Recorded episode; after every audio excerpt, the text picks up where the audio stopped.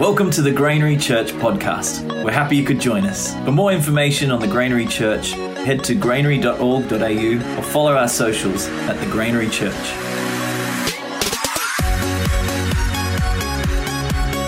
Could I invite you to uh, stand this morning for the reading of the word?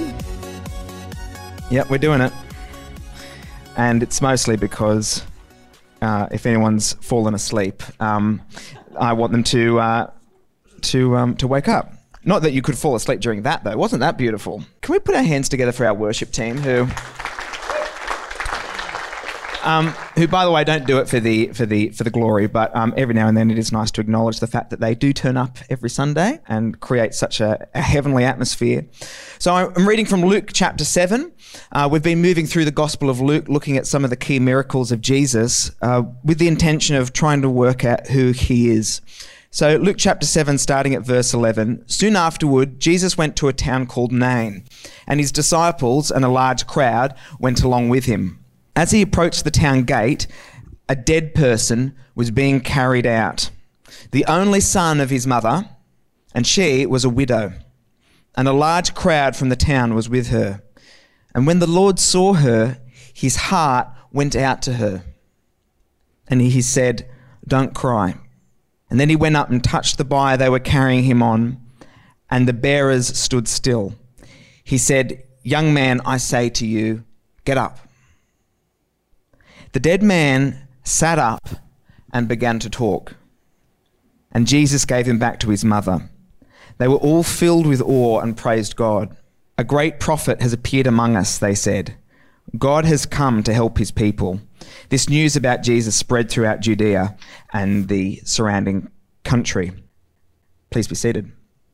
So, I do believe that uh, God has something to say to every one of us here today because this is a story about death. And the, uh, the number of, of the percentage of us in here who um, are going to die at some point is 100%. And, uh, and so this is relevant for you. And um, I was reminded um, when I was preparing this sermon of a, uh, a song that I really like. Um, do we have any country and western? Yeah, you want to give me a yeehaw if you're, a, yeah. Get out. Um, no, no, that's fine. It's music, I suppose. But there is a, um, there's a country and western group I like uh, that are called the Old Dogs, and they have a song which is called You're Still Gonna Die. And I thought I'd read you some of the lyrics. It says, So you quit smoking, but you're still gonna die. Cut out coking, but you're still gonna die. Eliminate everything fatty or fried, and you'll get real healthy, but you're still gonna die. Stop getting a tan, you're still gonna die. You can eat a lot of oat bran, but you're still gonna die. You can search for UFOs up in the sky. They might fly you to Mars, where you're still gonna die. And then the chorus goes like this You're still gonna, still gonna, still gonna die. Still gonna, still gonna, still gonna die. You can even give aerobics one more try. but when the music stops playing, thanks for uh, being here. and, uh, we don't like to think about that reality because uh, it's a very harsh aspect of life. But in this story that I've just read to us, God Himself, in the person of Jesus, comes face to face with death. And we can see that something incredible takes place. And so I want to pick out three things from this story and, uh, and, and, and just to, to touch on, and then and we'll be done. And the, the three things are how dying will ruin your life, how dying will ruin your mum's life, and, uh, and how to just avoid the whole thing altogether. So in verse 12, it says that as Jesus approached the town gate, a dead person was being carried out. He was the only son of his mother. She was a widow, and a large crowd from the town was with her. So this was a funeral procession that he'd uh, come in contact with. And it was a big deal. You know, they would have, you know, a lot of people would come out in, in, in Jesus' day. There would be a lot of people wailing. It would be a big deal. A lot of women would throw ash on their heads. And you might have come across this kind of thing in different parts of scripture before. And it was a big deal because death is such an offense to us. It's an offense to us now. It was offense to people then, and it's always been an offense to mankind in every place all over the world. Death is such an offense to us. And that's why we make such a big show about it when it happens, because it's not just like anything else. It is an, an affront to our lives. And it's always been that way. And the, the ash that they would throw on their heads was a harking back to the, the very beginning of the story of Israel, and in fact, the story of mankind, which we find in the book of Genesis, the beginning of the Bible, and it paints us a picture of, of the story of, of humanity. And God says to Adam, From dust you came, and to dust you shall return. And if you know the story, God's actually speaking a curse over mankind in that moment, which seems harsh. But what had happened just before that is that Adam and Eve, the first humans, our um, mother and father in, in, essence, decided to, to break away from God by sinning, by um, going their own way and not going God's way. And so in that moment, death came into their lives. And the reason is, is because God is the creator and the sustainer of all things. It says in Acts 17:28, "In him we live and move and have our being." There's no life aside from God. He sustains our life. And in that moment, Adam and Eve were cut off from the author and the sustainer of life. And so death has come into our being. And that's why all of us experience death. We have to live up to the reality of death because of the fact that we have walked away from God and we are no longer in connection with the eternal God. And, um, you know, you might listen to that and go, well, that just sounds like a, a bit of a, a fairy tale, you know, to, to kind of, I don't know, to sort of make yourself feel better or something like that. But the fact is, is that if you are honest and look within yourself, you will admit to yourself that death is not something that you can just take lightly, that you can just go into easily. Death is something which all of us rage against.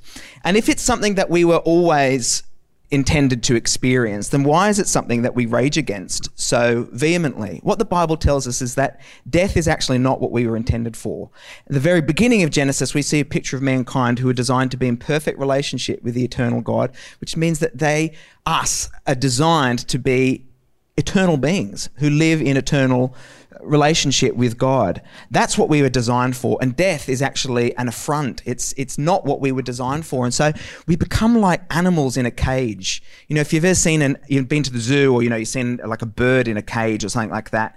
And like when you go to the zoo, you know, it can be cool, you know, get to see these animals close up. But part of you knows that's not what they were designed for you know, there's an infring- infringement upon what they were created to be. Uh, in January, I was up in Queensland and I went to Hartley's Crocodile Adventure Park. And I got to see all of these awesome, huge, ridiculous crocodiles. And, and they were caged in, like they had fences around them. I have to admit, the fences were only about this high. And I, I thought, I reckon that croc, like it was right there. But anyway, they were caged in. You just kind of see these kind of sad looking crocs just kind of lying there. And there's a part of you that knows they're meant to be, you know, out in the wild, sort of roaming. They're not meant to be in cages like this.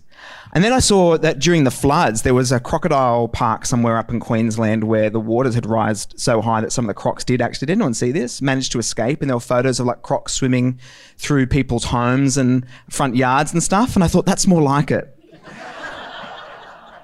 And all of us, we are like that. Death is like a cage and it feels like an offense to us and we don't know why. And I'm here to tell you that the reason is because it's not what we were designed for.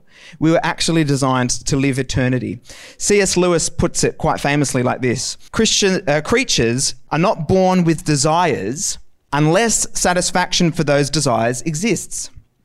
A baby feels hunger. Well, there is such a thing as food. A duckling wants to swim.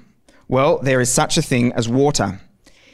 If I find in myself a desire which no experience in this world can satisfy, the most probable explanation is that I was made for another world.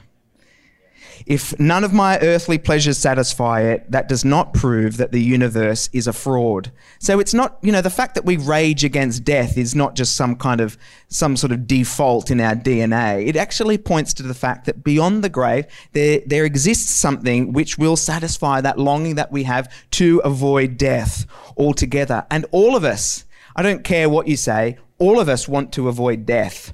Do you remember uh, Don Adams, who played Maxwell Smart in the show? Does anyone remember Get Smart? I remember seeing a, a video of Don Adams at his 70th birthday or something like that. He was quite old and he'd been quite uh, unwell. And I think.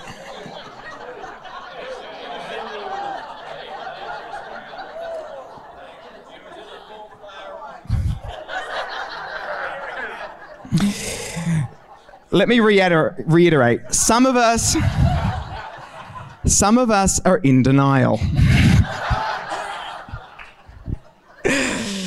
You're still gonna, still gonna, still gonna. no, he was 70 years young. Um, and, uh, and he was unwell. And I think he did die, I hate to say it, not long after this um, event. But at the event, he said, Look, when I die, I don't want to have a big funeral. I don't want to have a big event. I just want some of my closest friends and family to gather around the body and try to bring me back to life. because deep down, none of us want to die. And then some people say things like, well, death is just, you know, you know, I'll be dead, so I won't know that I'm dead. So I'm, I'm not, I've got nothing to worry about.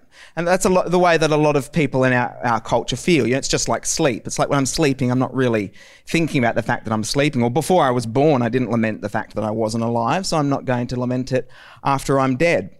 But if that's the case, if death is just sleep, why do we deep down try to avoid it so much? As Dylan Thomas, the great poet, put it when his um, own father was dying, he wrote this poem and he said, Do not go gentle into that good night. Many of you know the poem. Do not go gentle into that good night. Rage, rage against the dying of the light. And all of us feel that rage within us against death. And it's because we, as the Bible says, are offspring of the eternal God. And Jesus comes along and he performs a resurrection. And the people say, A great prophet has appeared among us, which seems like an understatement, doesn't it? But they're saying that because in Israel's history, Jesus is actually not the first person to have performed a resurrection. There's actually stories in the Old Testament of prophets who performed very similar miracles. And I'm going to talk about Elijah, who was one of them. It says in 1 Kings 17, and I don't have time to go into the full story, but I encourage you to read it yourself. 1 Kings chapter 17 that sometime later the son of a woman who owned the house, so he'd already been with this uh, woman and her son performing miracles, uh, became ill. And the son grew worse and worse and finally stopped breathing. And she said to Elijah, What do you have against me, man of God? Did you come to remind me of my, son, of my sin and kill my son? And why did she say that? Did you come to remind me of my sin? Because that's what prophets tended to do. As the mouthpieces of God, they would walk around pointing out people's sinfulness and reminding them of their death and the fact that, that the sinful nature of humankind leads them to death. And the, the, the nature of God is, is that in his holiness, he cannot abide our sinfulness. And so death is the inev- inevitable response. And so this woman just sees Elijah the prophet as coming about bringing uh, a reminder of her sin and, and death. But Elijah actually didn't need to say anything about her sin. She brought that out herself. Elijah, being the great prophet that he was, actually performs a miracle in that moment. You can read the story, brings the son back to life. But these resurrection stories that we see in the Old Testament are not the full picture.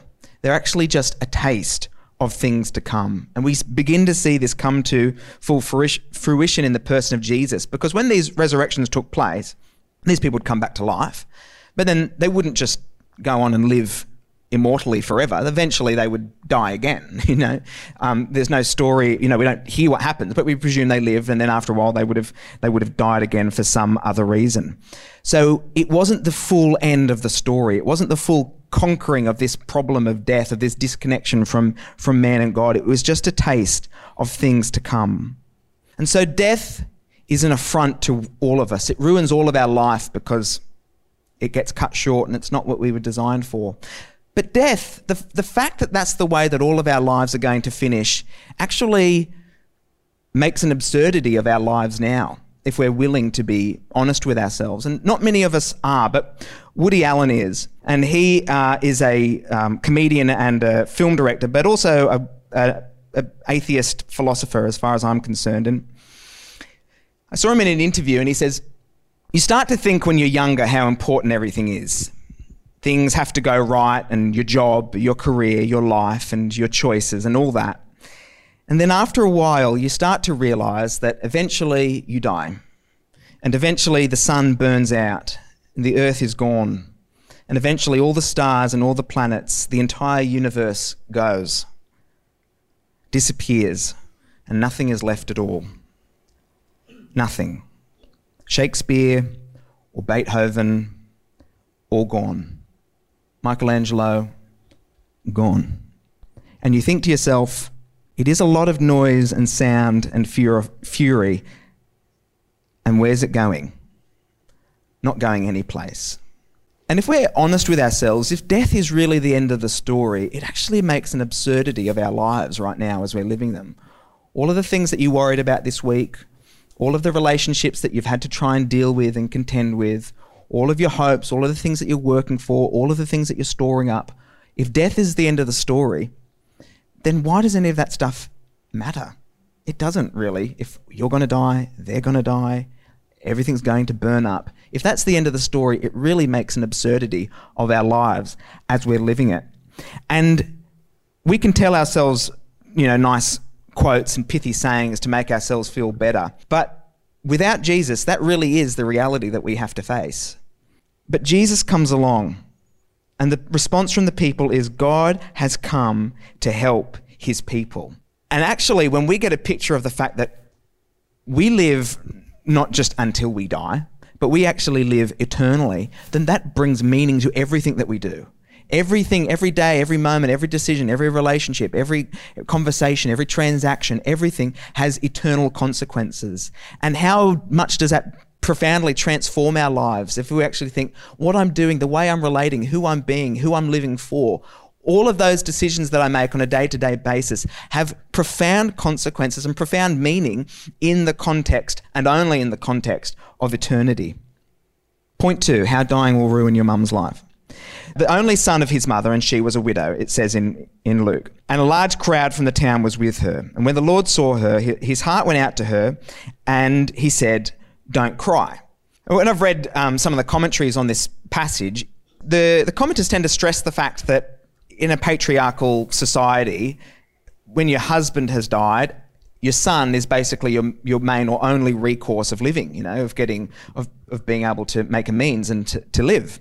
So now that this woman had lost her son as well, she was in a, a really bad situation. And so that's why Jesus' heart goes out to her. And I think that's true, but I also think probably just as equally, if not more true, his heart probably went out to her because her son had died. And not just because her son was a means of, of, of uh, getting an income or living, but because it was her son and Jesus understood the heartache that we as humans feel when we lose loved ones. And I know that there's people in our community here who are, who are in the moment dealing with a real grief. I had a woman who came up to me after the first service who had only recently lost her husband. And, and this is a real part of, of our community. And, and to those of you here today who, who live with that grief of people you lost, or maybe people you lost a long time ago, what an encouragement to know that Jesus, his, what the word says, when the Lord saw her, his heart went out to her. God's heart goes out to you in that moment. But then he says to her, Don't cry. And not because he's diminishing her tears, but because he's looking towards the end of the picture and he sees a greater story. But for most of us, we don't have that hope. Um, and when we lose people, we, we have to try and live with the reality of, well, that person is never coming back. Elijah, who I was talking about before, he actually managed to escape death. There's a great story in, in Second Kings of, of him actually being taken in a char- chariot of fire up to heaven. But he had a friend alongside him, another prophet, Elisha. And it says in um, chapter 2, verse 2 of 2 Kings, when the Lord was about to take Elijah up to heaven in a whirlwind, Elijah and Elisha were on, were on their way from Gilgal. And Elijah said to Elisha, Stay here, the Lord has sent me to Bethel. But Elisha said, As surely as the Lord lives and as you live, I will not leave you. So they went down to Bethel. The company of the prophets in Bethel came out to Elisha. The company of prophets at Bethel came out to Elisha and they asked, Do you know that the Lord is going to take your master from you today? Yes, I know, Elisha replied. So be quiet. Elisha is having trouble here facing up with the reality that his friend Elijah is going to be taken away from him. And often we can be like that, you know, we don't want to look full in the face of the fact that our loved ones, the people that we love, are not going to be here forever. Sometimes we have people who are, you know, 70 or above, and um, they, they say things like, oh, well, I'm not going to be, I'm not going to be around forever. Um, you know, and, and that kind of talk, we hate it when people we love start talking like that. And so we start to say things like, oh, you know, that's a long way down the track and, and everything. Because the thought of people going and then just not coming back is also an affront to our human nature. When Elijah was taken away, it says that the prophets went to look for him. They said, Oh, perhaps the Lord has taken him and placed him uh, somewhere else. And so they send out a search party to go and look over here and go and look over there. But they don't find him he's gone. They, they, they are then presented with the reality that Elijah just simply is not coming back. We lost a uh, great cricketer, Shane Warne, recently, and um, I saw some of the quotes from his children on TV, and I wanted to read out one to you from his daughter Summer. She said, Our time was robbed. I want more holidays with you, more laughs where your smile lights up the whole room more good night, I love you, SJ, I'll see you in the morning. More talks about how our days were and just to feel safe when you would hug me and you would let me know how proud you are of me and how much you love me. You haven't died, Dad. You've just moved to a different place, and that is in our hearts. You can hear the real pain, obviously, in, in what um, Summer is saying here, and, and, many of you will be able to connect with that pain. And I don't want to um, diminish that or disparage that. But in that last line where she says, You haven't died, Dad, you've just moved to a different place in our hearts, that can be the kind of phraseology that we as you know, secular contemporary people use to avoid the, the real reality of the fact that people do actually die and they're not coming back. They haven't, it's like those prophets looking for Elijah on another hill. They're gone. Until we have Jesus, we have no hope of being able to see those people again, of being able to make sense of that grief, of that affront to our humanity, because it, it pains us so much. And Jesus looks at us in our pain and he says, his heart goes out to us and he says, Don't cry. Because Jesus sees the end of the story. Which brings me to the third point, which is how to avoid the end, avoid the whole thing altogether. So we know that Jesus goes over and he touches the bier they were carrying him on, and the bearers stood still. And he said, Young man, I say to you, get up. The dead man sat up and began to talk, and Jesus gave him back to his mother. An incredible story, an, an incredible moment, but still not the end of the story, because as I said, he, Jesus was not the first prophet to have performed a resurrection. An amazing miracle, but not the end of the story. But Jesus would have known in that moment, as he looked at the funeral procession, that his own death was coming. He would have known that. God, the eternal God, the, the author and sustainer of life, comes down in the person of Jesus. I want you to get this. And chooses to die himself. Life itself becomes death itself. He actually takes on all of our death in that moment on the cross. And, and unlike the boy here, he doesn't get a, a big funeral procession. In fact, most people desert him whilst he's hanging on that cross. But in that moment, something radical happened. And Luke continues the story in chapter 24. It says, On the first day of the week, very early in the morning, the women took the spices they had prepared and went to the tomb, and they found the stone rolled away from the tomb. But when they entered, they did not find the body of the Lord Jesus. While they were wondering about this, suddenly two men in clothes that gleamed like light, lightning stood beside them, and in their fright the women bowed down with their faces to the ground. But the men said to them, Why do you look for the living among the dead? He is not here, he is risen. And in that moment, we live with a, a glorious reality that for those of us who follow Jesus, we're invited into what we call resurrection life which means that we are now, you and I are now the living among the dead. We're actually the ones who walk around with eternity written on our hearts, with the reality that we are reconnected back into that relationship that mankind was designed for from the beginning, not because we've managed to avoid sin, but because Jesus has dealt with it in his own death. The only eternal one who was never meant to experience who, who, is, who never deserved death, experiences our death in that moment so that we can have eternity written on our hearts once again. And unlike Elijah, who went off and was never to be seen again, we see Luke continues the story in the book of Acts. Jesus doesn't go on and then die a human death again, and his body won't be found anywhere because he, as the scriptures say, and we believe, ascended into heaven. And the disciples are looking up to him as he is going, and the angels say, This same Jesus who has been taken from you into heaven will come back in the same way you have seen him go into heaven. I'd like to invite the band to come back up because it's a big deal getting up here and talking about death and, uh, and having to sit in that for a moment. But God's desire is not for us to sit in, in it that we might just feel depressed and hopeless, but quite the opposite, that we will look into the reality of our death and of the death of those around us and actually see through it a, an incredible hope that comes only through Jesus. The apostle Paul put it like this in Thess- Thessalonians 4:13. Brothers and sisters, we do not want you to be uninformed about those who sleep in death, so that you do not grieve like the rest of mankind who have no hope. For we believe that Jesus died and rose again. And so we believe that God will bring with Jesus those who have fallen asleep in him. So we can look forward with confidence to that glorious day of resurrection where you and I and our brothers and sisters will be brought back into eternal life with God.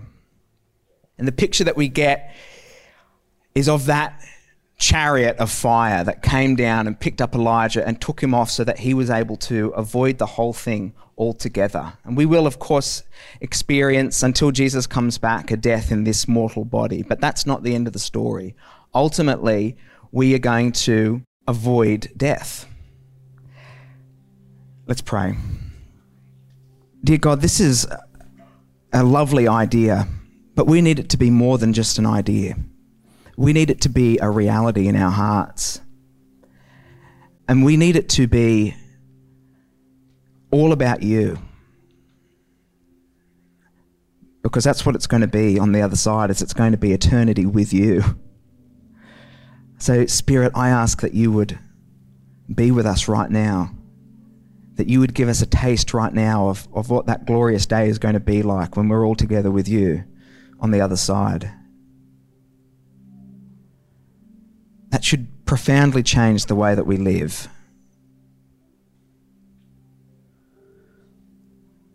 And if it isn't already, then I ask that that, that, that change would take place today and that though we may experience frailty, we may experience our own mortality, that we might lose loved ones around us, that we can look forward to that glorious day where you will return and you will bring all of those who have fallen asleep with you. And we thank you for this. In your name, amen. Thank you for listening to our Sunday podcast. If you enjoyed it, either subscribe or follow on the podcast app that you use to keep up to date on when our next Sunday podcast gets released. Have a safe and blessed week.